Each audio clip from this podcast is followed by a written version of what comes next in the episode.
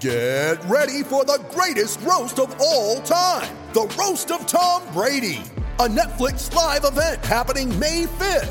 Hosted by Kevin Hart. The seven-time world champion gets his cleats held to the fire by famous friends and frenemies on an unforgettable night where everything is fair game. Tune in on May 5th at 5 p.m. Pacific time for The Roast of Tom Brady. Live only on Netflix. You ready? Showtime. On May 3rd, summer starts with The Fall Guy. Let's do it later. Let's drink a spicy margarita. Make some bad decisions. Yes! Audiences are falling in love with the most entertaining film of the year. Fall Guy. Fall Guy. Fall Guy. That's what the poster said. See Ryan Gosling and Emily Blunt in the movie critics say exists to make you happy. Trying to make it out? Nope. Because I don't either. It's not what I'm into right now. What are you into? Talking. Yeah. The Fall Guy. Only in theaters May 3rd. Rated PG-13. Bet this football season with MyBookie. Use promo code Gators and get a free $20 wager with your first deposit. Your winning season begins today. Only at MyBookie.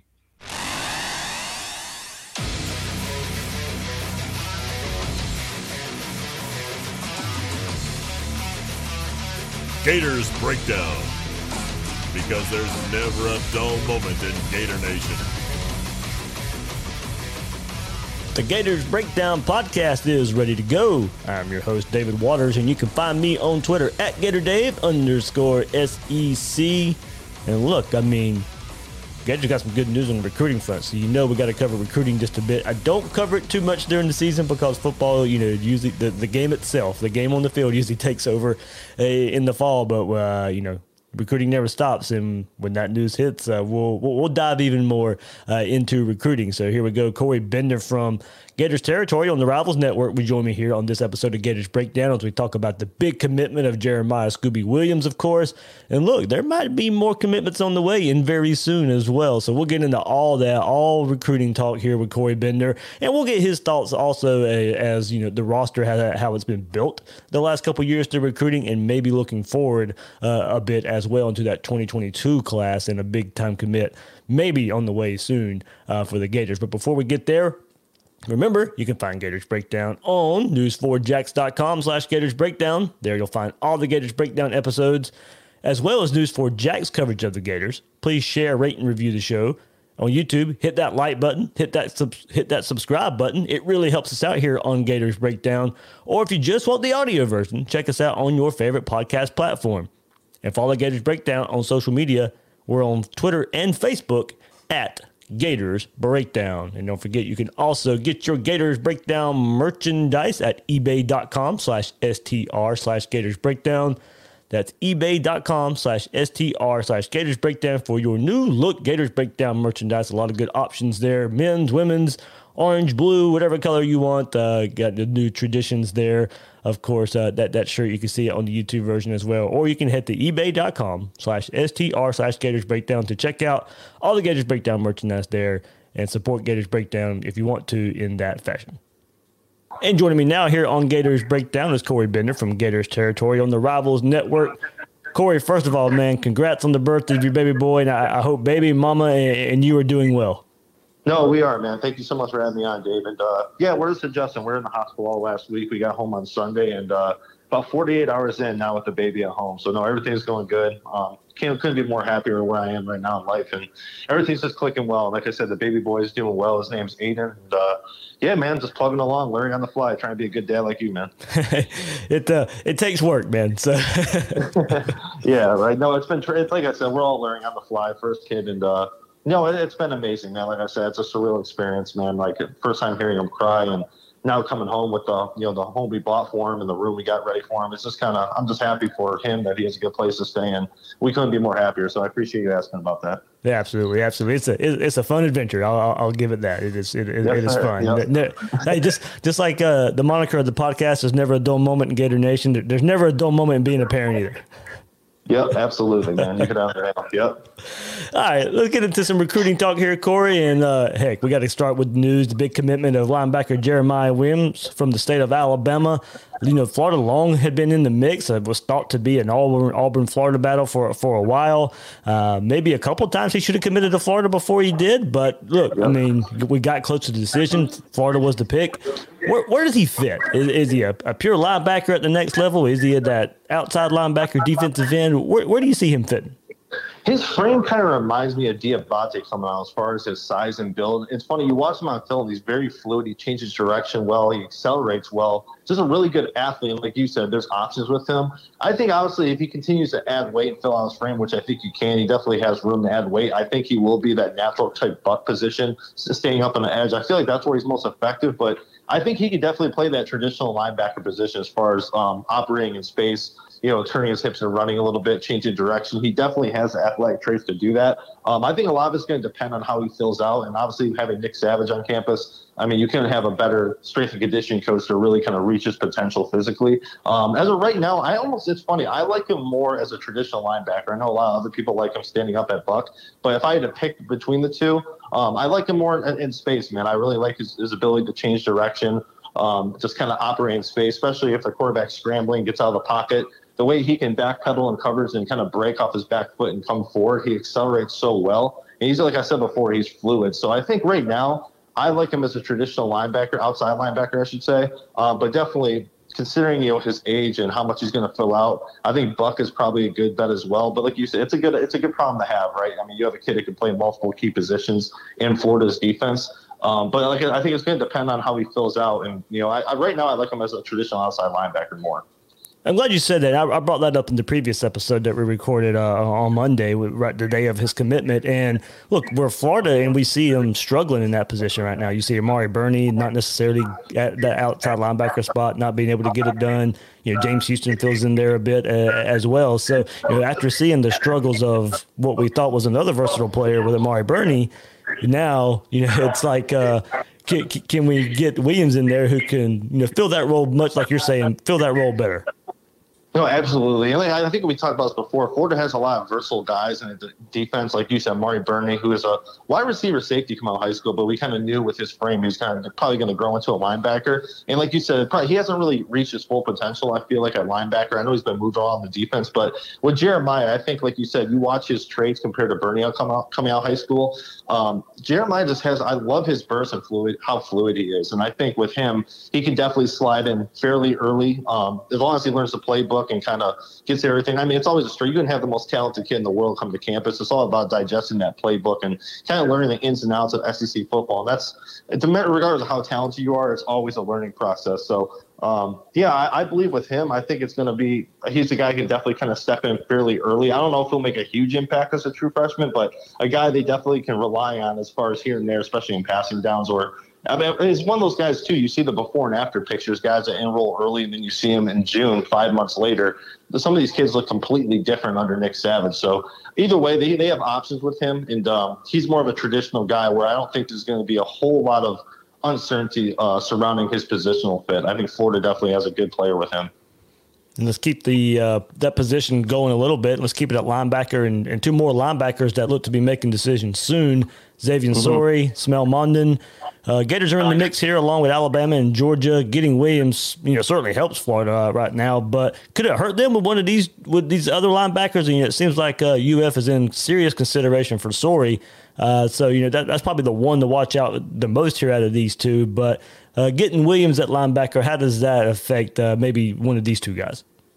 I definitely softens the blow as far as if you don't get Sorey. I think with Sorey, which makes it so interesting, because everyone knows how hard Florida's been recruiting him since his freshman year. Florida, I mean, Coach Sal was the one that offered him, and I think it was his first offer during his freshman year. Florida's his mother's favorite school, and he's been to campus over a handful of times. So it's always somewhat of a stinger when you miss out on kids, especially when the race is this close. But I think, obviously, adding Jeremiah Williams, they're two different type of players as far as their positional fit, in my opinion, on defense. But it definitely softens the blow, considering just where people thought Florida stood with Williams like about a month ago. I think once the pandemic hit and when he nearly committed Florida the first time, people thought, okay, he was probably going to stay home in Auburn. And I thought that, too, for a while, just considering he couldn't get back out to campuses and stuff. But I don't think it affects them as far as numbers-wise, but it definitely softens the blow a little bit if they miss out on Sorey. And in regards to Sorey, too, it's going to be interesting. A lot of the buzz last week before I went on leave, a lot of it's been Georgia. I know he actually got up to Florida's campus over the past week, too, to kind of get back there, familiar, just kind of get Florida back in his mind a little bit. Based off everything I've been hearing over the last week, I know Georgia's been fairly confident there. And I know there's been Georgia commits over the past couple of weeks, too, that have been kind of putting the word out there that they think they're going to get him. And I know he visited Georgia, too, during the pandemic. That was one of the lone schools before he got out to Florida last week. As far as one of the schools he actually got out to. And that played a big – that was a huge role. Like I said, I mean, a lot of these kids, whatever's the most fresh in their mind as far as the visit, that usually plays a big role, especially when it comes down to crunch time. It's so hard to predict with him, man, because right now my pick is Georgia. Many all along thought it was Alabama and Florida in the close battle, with Florida just coming up short and Alabama getting the lead there. But now that he's got back to Florida, I mean, it's made it way more interesting than it was a week ago. And I know a lot of the buzz, national buzz, is Georgia right now. And the same for Smael Mondon. I think, like I said, we'll touch on him after. But I don't think, like I said, with Sorey, it's hard to give a concrete prediction with him right now. He keeps things close to vest. And Christian Robinson has done such an outstanding job recruiting him, too. That relationship is very strong. Just like it was with Jeremiah Williams, the same with Smael Mondon. Christian Robinson is the lead recruiter for all three of those guys. And it just echoes to show like how good of a recruiter Robinson is. But I think right now with Sorey, I'm still leaning slightly to Georgia. But like I said, that's not my final prediction. I'm just based off everything I heard from the national side and sources up in Athens too. Georgia feels pretty good about him right now. But you know, you got to kind of makes you think twice now that he's been back up to Gainesville. So like I said, I don't think anyone has a clear cut idea where he's going to go right now, but whoever he does choose, it's going to be extremely close battle to the finish line. And one of these schools, their heart's going to be broken, unfortunately. You know, that's how recruiting is. So, yeah, right now, slightly, I have Georgia, you know, over Florida for Xavier Sorey, but that's not my final prediction. And look, it's long been thought when you discuss Sorey, you also have to bring up safety Terry and Arnold, as there's been talk, you know, that they'd like to play together. If Sorey ends up anywhere but Florida, how much does that hurt the Gators' chances for Arnold? You know what's funny? I think it definitely makes Arnold think a little bit, but Arnold's very thorough with his recruitment. Like you can tell, like he's in no hurry. He's going to take us to the finish line as far as signing day. Right now, that's my pick for Arnold is Florida. And like I said, we have 3-4 months left to go with this.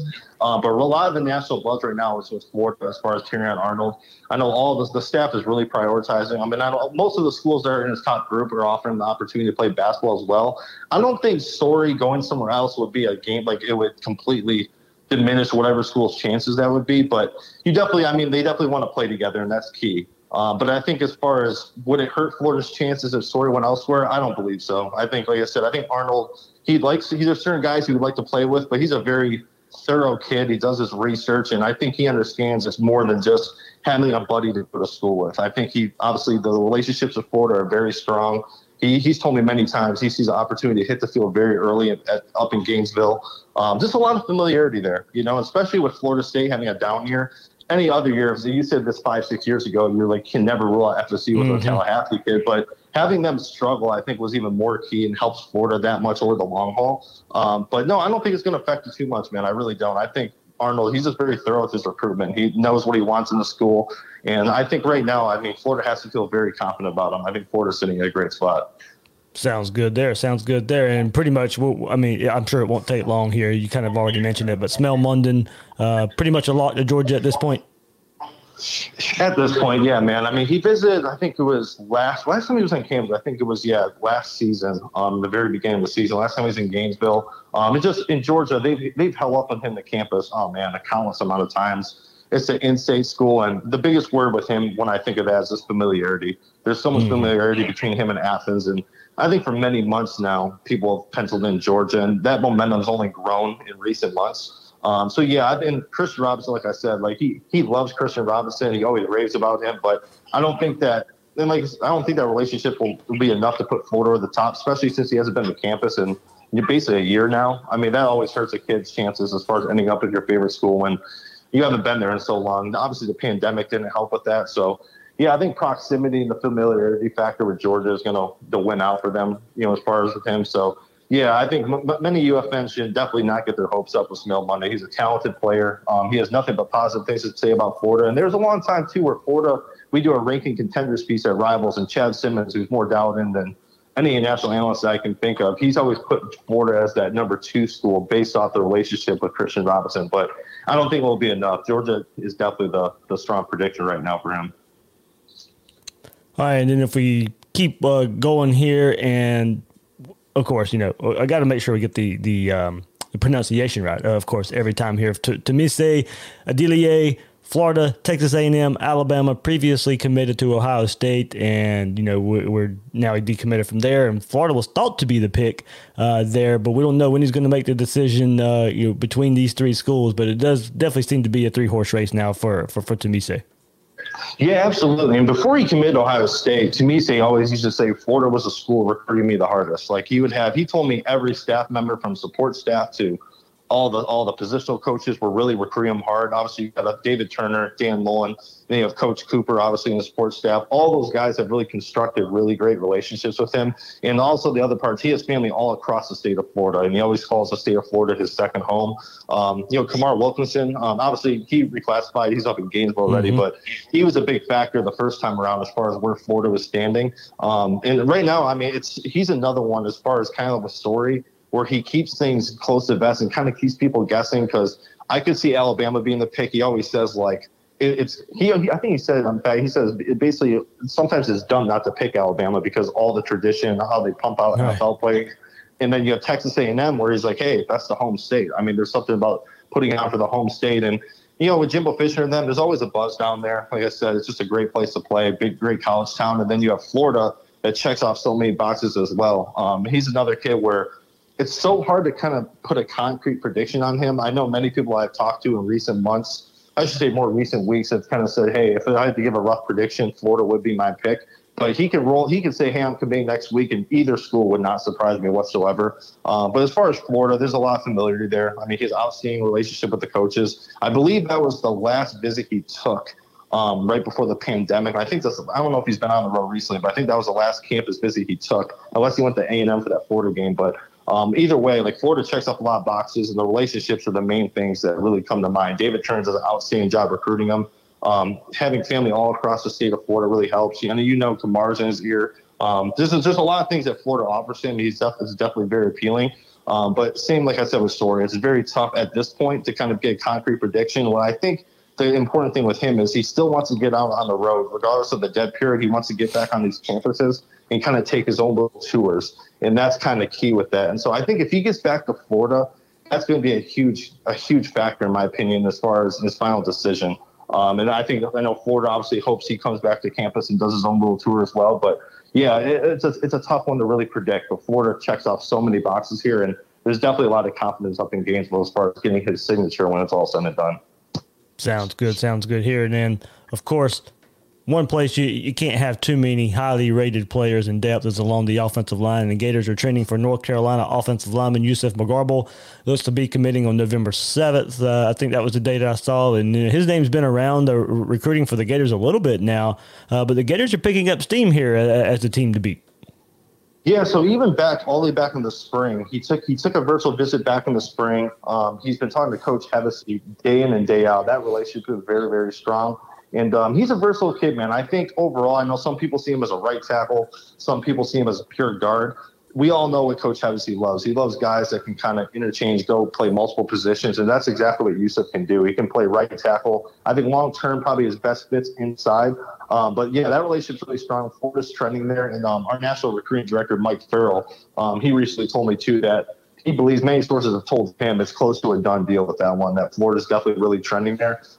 He's basically watched all of Florida's games this year. He came away very impressed. And as far as, like you said, Florida's recruiting class has been interesting as far as along the offensive line, as far as the guys they took early and who some of the guys they've offered late. But one source told me many months ago, and it was Yusuf and Diego Pounds in North Carolina. They said, Florida was going to get either one of those kids. I was back in May, and I was like, well, who knows? It's the pandemic. These kids have to get on campus first. I mean, that's a hard pull when they haven't visited. But here we are basically going November, and Yusuf is trending for Florida. So as of right now, like I said, he's another one that really does interviews. I actually talked to him last night about 9 o'clock last night, but he was busy doing some stuff. He's supposed to call me back here today to kind of talk more about Florida. But going into this November announcement, Florida definitely feels good. That's what my prediction is as well. And like I said before, our national recruiting director, Mike Farrell, he's talked to many sources, and they believe it's a done deal as far as him just eventually picking the Gators. There's a lot of optimism up there for sure in Gainesville.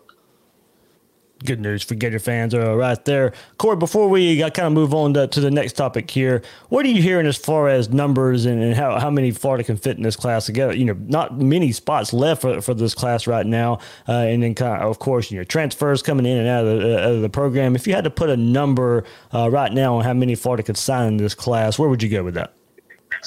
Yeah, I mean, I've heard all the way up to 27 at times. I mean, it's just with this class, I think you have – it's going to be interesting, and it's not a sense. It's kind of a sensitive subject to talk about. Times is the whole eligibility. I mean, as far as guys being eligible and actually qualifying, I don't want to say certain names, but I know in the past, like there's been certain guys in this class that are kind of, I mean, I'm not saying long shot to qualify, but I mean they're definitely going to have to put in work towards the home stretch. Right now, we're seeing 25. I've heard 27 to 28. That's the number I've been hearing all along. And then obviously that number could be a little bit less depending on who gets in and not. Mm-hmm. Most of the class should get in. I'm not saying like there's concrete numbers, but all along there's been certain guys in the class that have been kind of, hey, you have to keep an eye on these certain guys. But I've heard 27 to 28 all along. And then we all know the unfortunate part of recruiting too. I'm not saying anyone's going to get processed out of the class, but I'm sure if there was a big time kid that wanted in the class, I'm sure Florida would make it happen and kind of would have to make those numbers possible. But I would say right now they would have about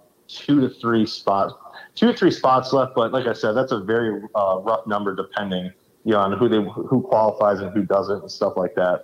But yeah, I would say 27 to 28. Okay, Corey. And yeah, I've said for a long time, if there's a player you really out there, if there's a player out there you really, really want, numbers will always work themselves out. Yep, absolutely. Yep, absolutely. Just the way it goes. And then this is the year too, though. That's the thing, though. This is the year where that could happen, and that's why you and I talked beforehand. The thing like Destin Hill, the receiver, who you know Florida's showing more and more increased interest in. You have Yusuf, the ones in the class. I mean, then you have Tamise. I mean, so Sorey, and then you have Arnold. I mean, there's going to be there's decisions are going to be have to be made regarding those guys, right? Especially right now where the class sits. And like I said, 25 commits. I'm just. This is just a rough number. I'm just making this number up. Say two guys don't qualify, then it pushes down to 23. That gives you 5 spots. It just depends on if some of the process unfortunately don't qualify, or like you said, some get processed out, or like you said it best, they make it happen regardless of who's on the board. If there's a guy they really want, I know Florida staff they'll make it happen. And like I said, recruiting's not always peaches and cream, man. I mean, there's unfortunate moments in recruiting. We all know that, and just know all the guys left on Florida's board. If Florida wants them and they want in, they'll make it happen. I think we all know that. Before we go further, a quick word from our friends at MyBookie. Ever since I started Gators Breakdown, people have been asking me who's going to win and a lot of time what team they should bet on. Well, the best piece of advice is where you're betting is just as important as who you're betting on. It's why I always tell people to visit MyBookie. They've got deposit matches, free bets, and huge cash prizes for you to take advantage of all season long. NFL action, they have that. College football, they got that too. Plus, they have a mobile-friendly website and top-of-the-line customer service, making their platform a one-stop shop for all your betting needs. And the best part is, MyBookie has hooked us up with promo code GATORS, which gives you a free $20 wager to get some skin in on the game. It's low risk, high reward, which makes this offer a no-brainer. That's a $20 free bet to use on anything in the sportsbook. And it's completely on the house.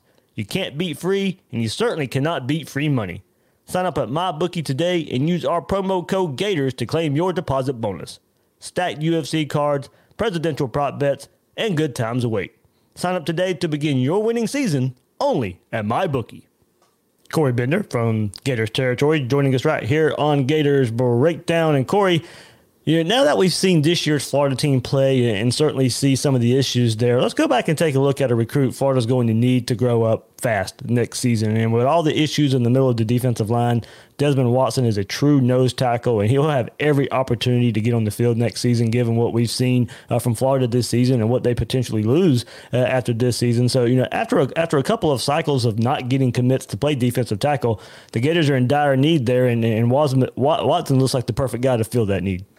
He's that pure nose tackle, man. Put him more to the center. Let him wreak havoc in the A-gaps. Let him, like you said, a lot of those guys aren't going to have the gaudy stat lines considering the position, the role they play. But I think with Watson, man, I talked to someone I was talking to a close source of the situation 3 months ago that they think in Florida's whole D-line class, this is before Leonard Taylor committed to Miami. They feel like when Leonard was really kind of trending towards Florida, they said when it's all said and done, don't be surprised if Watson's the best defensive lineman in that class. And honestly, I agree with that. Like right now at his size, he has to lose some weight, tighten up his frame a little bit, but same thing like with Ethan White. I think a lot of that weight's going to come shred off fairly easy, especially with good nutrition and going working with Nick Savage. But I think he's one of the more underrated players in the country. I really do. He is freakish athleticism for a kid that size. He can bend, he can dip his shoulder. And he's not just uses bull rush. He's not just pure power. There's times he uses a nice swim move. He has a nice rip move as well. He's one of the guys, man, personally, when it's all said and done, I think he can be a very, like, all-SEC type player, man. I'm one of the ones that raves about him. I saw him at all the Rivals camps earlier this year. I don't think he lost one rep. And I went to 2-3 camps with that. I saw him live. I don't think he lost one rep as far as one-on-ones. And now you look at him now as far as with conditioning, and when you see the finished product, there's so much potential and upside there as far as what he can be over the long haul. So I think with him, you have Gervon Dexter, who really sticks out, who can obviously – he's already seen the field. We already know his ceiling as a player, but I think with Desmond, he's a different player obviously inside, but that gives him another young body in the middle of the defensive line who could definitely wreak havoc and do a lot of damage for Florida. And I think – like I said, I'm not going to – get into the whole rankings thing, but I think overall, I think many people, if you really study his film or seen him live, it's understandable. It's definitely understandable why people are raving about him and why they think he can see the field fairly early. And Corey, it was thought that Florida could be recruiting too many defensive backs this cycle, but with what we've seen so far this season on the back end of the defense, the Gators need all the help they can get back there too. So overall, you feel pretty good about Kyrie Elam, Jaden Hill, Chester Kimbrough, Chavez Johnson as young players in the secondary moving forward with those guys. And now you have Kamara Wilcoxon who reclassified this year to play, and then you had Corey Collier, Jason Marshall, Donovan McMillian, Jordan Young, Dakota Mitchell. This is after adding Mordecai McDaniel, Ethan Pouncey, Jahari Rogers, Chavez Johnson, and Avery Helm, Rashad Torrance, the last class. There's a lot of names there that you can just list off. Corey, man, that's a lot of numbers to throw in the back end and hoping you can find better safety play, as that's a position that just, hasn't developed over the last 3 years, and that, you can bounce back and get great play out of the cornerback position as well. Yeah, I think, I know you mentioned Jason Marshall too, but I just want to say, I think as far as a pure cover corner in this class, he's another one who we have Corey Collier ranked higher as a 5-star and a lot of his more potential. Obviously he's an outstanding player, but I'm actually very, very high on Jason Marshall, man. I think he's one of those pure cover corners who can come in. I think he'll play very early, I think, with Florida. Obviously, you have Jaden Hill, you have Chester, you have other guys in there too at corner, but he's one I feel like who could definitely see the field very early. And the numbers, like you said, I kind of looked at numbers too in the last two classes. It's like, man, it's a lot of bodies, man. I hope they're distributing the numbers properly. But like you said, there's some uncertainty, like you said, especially after this season, as far as which guys are really going to step up and become bona fide starters and really really solidify themselves as pure starters. I think with Collier, I think he'll play next year, but I think he has some room to grow as far as physically before really seeing the field. And I also think too, man, there's some guys in this class who I think, like David McMillian. Last time I heard, he was over like almost closer to 210 pounds. I think from what I've heard, that middle linebacker might be the best fit for him long term. He's a more physical kid. He's decent coverage, but he's at his best in coming up and run support, obviously filling the lanes. Very physical kid. I think with his frame of where he's at now, I think that's another guy that obviously we have him listed as a safety, but I think he'll be a linebacker long term. Dakota Mitchell, I think he fits that star position pretty well, like Chavez Johnson. I feel like Dakota fits that star position as well. He's a physical kid. He's good in coverage, but he's a very well-rounded player. So I think you have a lot of guys who are versatile, can fill a lot of spots. But I think as far as overall, when you look at the class, they definitely filled a lot of needs. And I think based off what we've seen this year, there's a lot of uncertainty based on what's going to be there next year. Kyrie, like you said, Kyrie Elam's probably their most consistent starter in the secondary as far as future, as far as current play. But then obviously I know Marco struggled. Obviously he'll probably be coming back for another year. And then Jaden Hill is flash too. But like I said, I think right now when you look at the numbers, it's gaudy either way. Even if guys switching positions, it's still a fairly big class. Mm-hmm. Fairly big class over the last two cycles. But I think you'll see some of those guys kind of transition to different roles, with Donovan McMillian playing the thing. And I think Jordan Young, he's another one, man, where I think he's I know Florida's very high in him. I know he's one in the recruiting rankings. I mean, he's in our Rivals 250. A lot of people don't talk about him as much, but he's another one who I feel like he was like Chavez Johnson last year, where he kind of got overlooked a little bit by some of the highly ranked kids. But I think he'll eventually people will realize that was a good find by Torian Gray and stuff like that. And I think Torian Gray should get a lot more credit, man. Like when Chavez Johnson came to that camp last summer, people kind of rolled their eyes like, man, we're offering this kid. His offer sheet's not that good. Like then you see Clemson offer during the home stretch.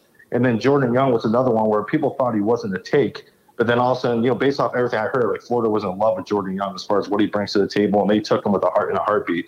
So there's some options in the secondary, a lot of uncertainty too. But as we all know, it's all going to work itself out. And you know, Jahari Rogers is another one I've heard great stuff about up in Gainesville too. So it's going to be interesting. I think the future defensive backfield is going to be the biggest, I'm not going to say question mark as far as talent, but as far as who steps in and fills pure starting roles. And going into next season, it's definitely going to be one of the bigger headlines.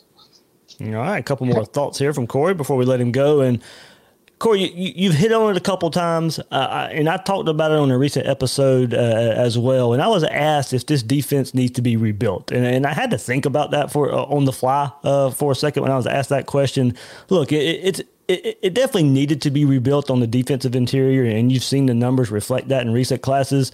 But Corey, you know, overall, I fell back to the defense getting maybe too many versatile pieces. You know, originally, I thought it was a great idea to get get defensive backs that could play cornerback, nickel, and safety, or a player that can play outside linebacker, buck, and maybe even some defensive end, or a lineman that can play inside or out. But you know, the more I look at it, that versatility hasn't necessarily shown up so far. You know, we identify guys playing in position that may not suit them as well as others. You know, some players like we already talked about, Amari Burney, where we wonder where he fits at all, and Diabaté playing linebacker when we see him better off the edge. And some of this is out of necessity because of, you know, players like Kyree Campbell missing time and you're having to shuffle the defensive front.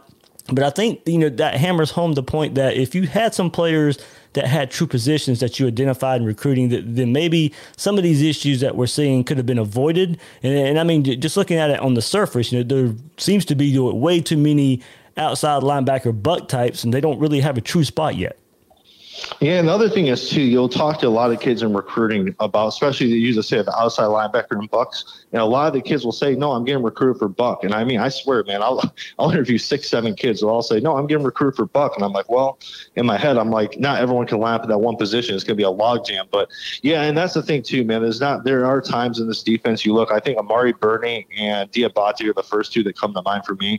Diabaté, it's funny because I liked him way more as a pure buck. Mm-hmm. I just thought he was. His quickness off the line, he was always one step ahead of any tackle he was going against last year. And I know he played limited snaps, but I know coming to Florida, that was one of the key reasons why he wanted to go to Florida, because I know they're going to give him the opportunity to rush the passer, where schools like Auburn and I believe Alabama, they like him as a traditional linebacker. And that was honestly one of the key reasons from what I heard is why he went to Florida.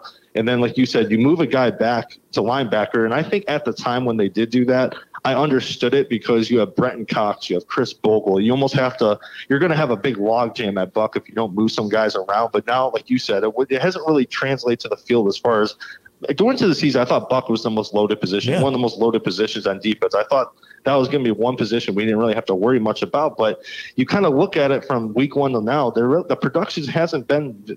It hasn't met expectations, put it that way.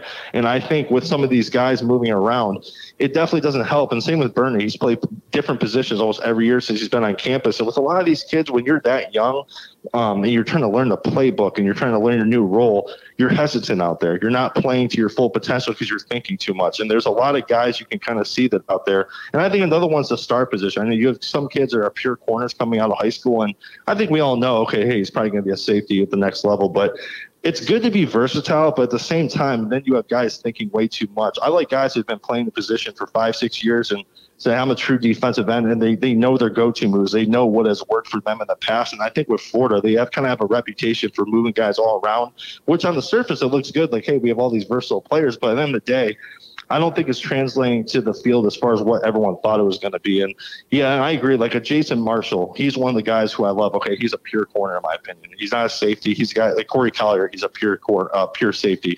And like I said, there's certain guys like that where I think you're going to see that over the long haul, just that comfort level, because it's a position they've been playing their whole lives. But, yeah, I agree. I think with Burney and Diabaté, and then even with Marco, I mean, Marco's at star now. Mm-hmm. There's a certain guys you – even in defensive end and Buck, you're certain guys that I think they even had one. I think Brenton Cox at defensive end. I like him standing up at Buck more. Right? That's just me. I like – yeah, so there's a certain guys where if it was me, I'd be like, I would like him at this role more. And obviously, I'm not a coach, so you know what I mean? I'm not going to go down that road. Mm-hmm. But it's just certain those. I agree with you 100%. I think the versatility thing is kind of hurting them more than helping them at this point. Like you said, heading into their college careers, it looks good. Like, hey, if it doesn't work here, we can put this kid here. But it's just a lot of the changing positions and kids learning their new scheme as far as what their role is in the defense at a new position. You just have guys thinking way too much. And these aren't kids in the NFL. These are 18, 19, 20-year-old kids. It's a process for anyone, and you're playing in the SEC. So I think, like you said, the versatility at times is hurting them more than helping them. And I think with this 2021 class, there's a little bit more certainty with some of the guys. I know with defense, I think in the secondary, you're always going to have that issue depending on a kid's quick, his hips and his footwork as far as if he's going to be a pure corner. But there are a lot of guys in this class that really are solidified themselves as their true position. And I think obviously Jason Marshall's one that comes to mind. I think he'll be a guy that comes to campus and gets on the field fairly early, man. I think he checks off so many boxes, and hopefully they can start trending in that direction again, because it's not really shown with Amari Burney, and I think Diabaté should be at Buck, especially now where the numbers are. I think he should kind of get more reps on the edge. So we'll see, man. I think it's definitely hurting them a little bit. I'm not going to say it's hurting them, but I definitely prefer it more the solidified positions rather than the versatility based off what the performances have looked like through the first few weeks. Absolutely, absolutely. And last thought here, Corey. I mean, skip forward to 2022 and that class right quick, because we have to, because, look, safety, Sam McCall, going to make his commitment this week. Everything's pointing to Florida right now, 34th ranked player on Rivals. And look, this 2022 class is off to a good start for the Gators, and looks like it's going to continue this week. Yeah, definitely. With Sam McCall, he's going to be another interesting one. So Rivals has him as the number 2 safety in the country for that class, but he's a bigger kid, man. He's another one going back to, as far as pure positions, but his is just more size where he's at. I think definitely, yeah, Florida's definitely trending very heavily with him. I'd be very shocked if he went elsewhere tomorrow. But going into that class, I know the commitment numbers haven't really shown in that class yet. It's been a pretty slow start as far as commitments, but you can go down the list as far as which guys are training to Florida. There's a lot of buzz with a lot of kids as far as where Florida sits. And I think before we know it, that class is going to start filling up, and you need that domino effect from a big kid like Sam McCall to really get someone's attention. So his teammate Javonte McClendon, he's in contact with Florida every day as well. So after Sam McCall commits, it wouldn't surprise me to see McClendon join the class shortly thereafter. He hasn't really hinted at that yet, but usually in recruiting, it's always that first domino that really falls. And then after that, you start seeing guys join the class, and that momentum starts to really pick up. I talked to another kid this week, too. I talked to Mikel Williams. He's a defensive end out of Georgia. He was raving about Florida when I talked to him. And then Julian Armella, the number 1 offensive tackle in the country for the 2022 class. I'll actually have a story on that tonight, but he's in contact with Florida 4 times a week, roughly. And he basically said his relationship with Dan Mullen and Hevesy is outstanding. They're really pushing the right buttons with him. Derek Wingo has been in his ear. Tyreek Sapp is a former teammate. There's going to be a lot of guys right now that have Florida near the very top of their list, but they're just not ready to pull the trigger yet. But I think now with Sam McCall, who, like I said before, I'd be very surprised if he didn't pick Florida tomorrow. He's the type of talent that really gets the attention of kids all across the map. And there's guys especially Polk County is a talent-rich area. You have Gabe Dindy at Lakeland, who has Florida high on his list. It wouldn't surprise me to see that pick up that 2022 class. And I think by the end of the year, they should be probably sitting with a handful of commits. And then after that, you'll just see the dominoes start to fall. But like I said, it starts with a guy like Sam McCall. And I think Florida fans should be expecting some very good news tomorrow. Great news there. Corey, man, thank you so much taking time out from the new baby and being a new dad and all that stuff. And I can't thank you enough for joining us here on Gators Breakdown. No, thank you so much as always, Dave. It's always a pleasure, man. And thanks again for all the wishes on the baby. And we'll definitely catch up here soon.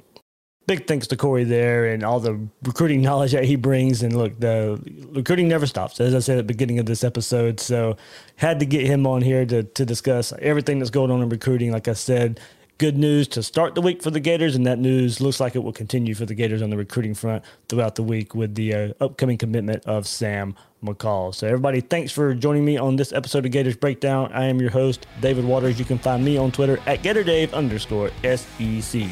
Guys and girls out there, thanks for listening to this episode of Gators Breakdown.